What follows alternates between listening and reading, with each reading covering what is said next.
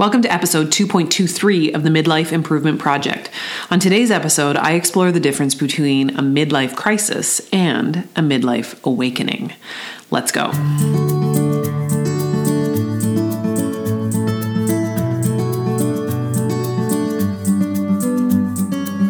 Welcome to the Midlife Improvement Project, a podcast about what really matters as you negotiate midlife.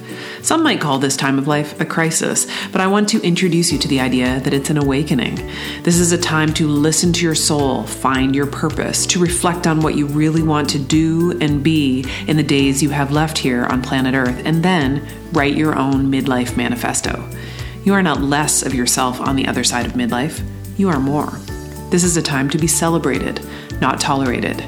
I'm your midlife wake-up coach, Dr. Peggy Malone.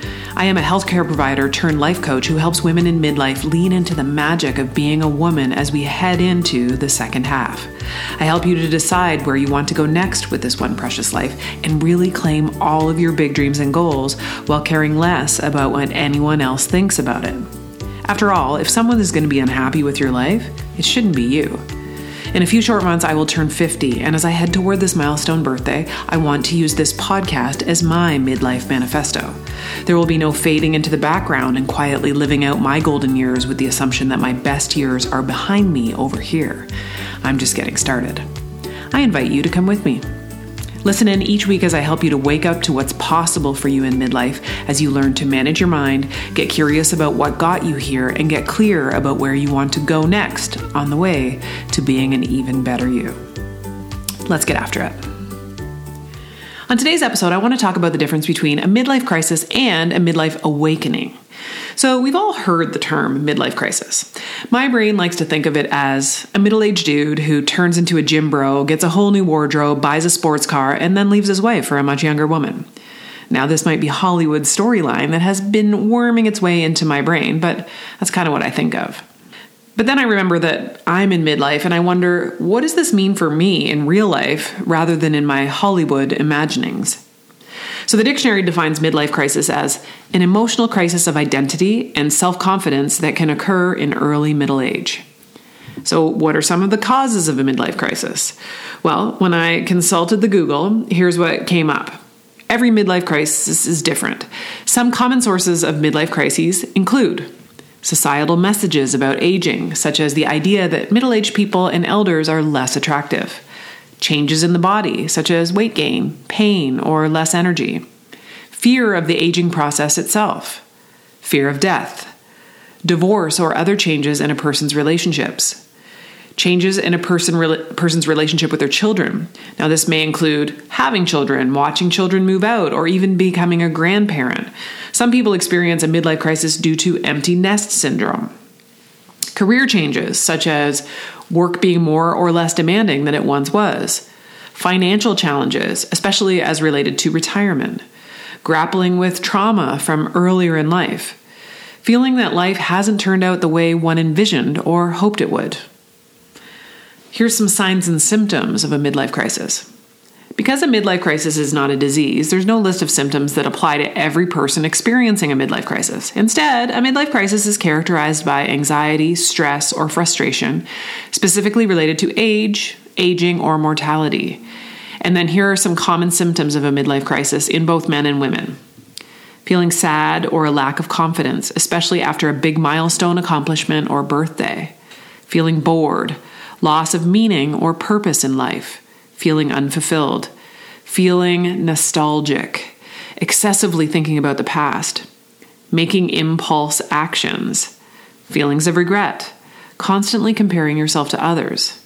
In women, these symptoms may be made worse because of menopause. In men, emotions may be more angry or irritated. Okay, so that's sort of like what the Google has told me midlife crisis is. So let's shift to defining this time of life as a midlife awakening and see what looks and feels different when compared to a crisis. So the definition of awakening is a recognition, a realization, or coming into an awareness of something. So this in midlife often starts with a feeling of restlessness and discontent. Now, I felt this myself, and so have so many of my clients. It feels like this is just fine, I guess. Nothing is really wrong, but I still feel like I want something else. I want something different. I feel itchy for something other than this.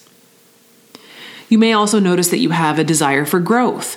You may all of a sudden want to read all of the self-help books. Surround yourself with people who have new ideas that light you up. You are craving a new version of yourself and the possibility of what that new version of you could achieve in the life you have left here on planet Earth.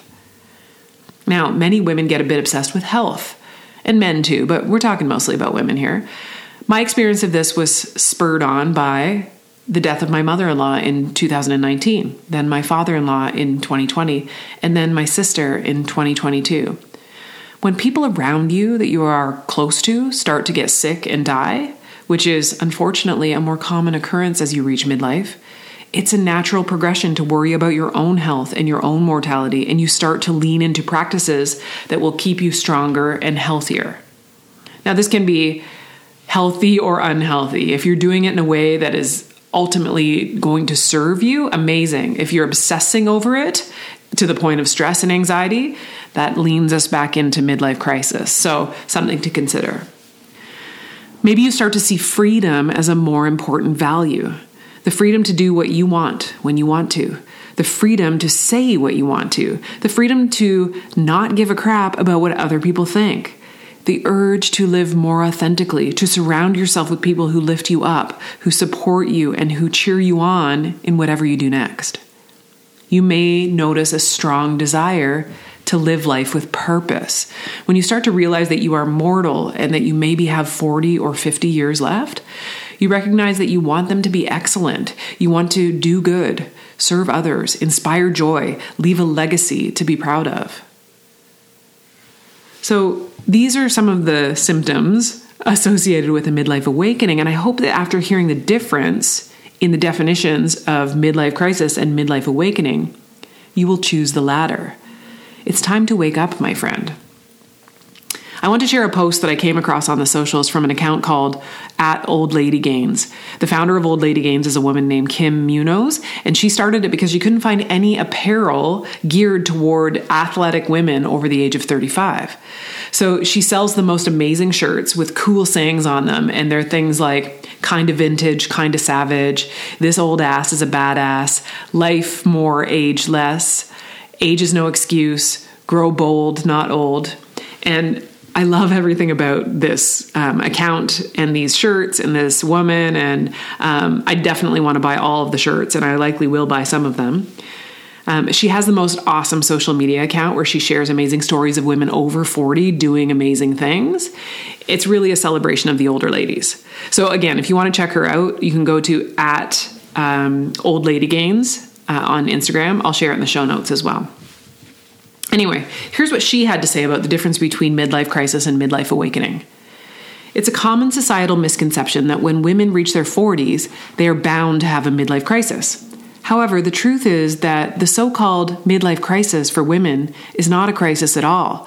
Rather, a time when they finally figure out what they have been putting up with for years no longer serves us.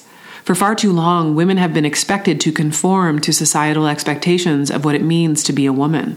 From a young age, they are told to be pretty, polite, and accommodating. They are told that their worth is directly tied to their appearance and their ability to please others. These expectations often carry into adulthood, leaving women feeling trapped in a cycle of people-pleasing and self-doubt. However, as women reach midlife, they begin to see through these societal expectations and start to prioritize their own needs and desires. As a result, women in their 40s and 50s often make significant changes in their lives. These changes are not a crisis, but rather a healthy response to years of societal pressure to conform to expectations that never truly served them. Women in midlife are not having a crisis. They are simply waking up to the fact that they have been putting up with the BS expectations for far too long, and it's time to prioritize their own happiness. Women in midlife are not going through a crisis, but rather a period of self-discovery and growth, shedding the expectations that have held them and embracing a newfound sense of clarity and happiness. It's time for society to start celebrating it for what it truly is, a time of liberation and empowerment. Anyway, I loved how she described it, and I hope you'll go and give her an account a follow and say hi. So again, it's at Old Lady Gains. All right. Whether midlife feels like a crisis to you or not, you can decide to reframe it as an awakening, and you can get excited about what you are waking up to. So if you are currently having a recognition, realization, or coming into an awareness of who you really are, then I encourage you to embrace it. This is a time of life to be celebrated, not tolerated. Get support as you transition through the challenges and changes associated with midlife. Invest in yourself by hiring a coach to help teach you to manage your mind and guide you through this time of life.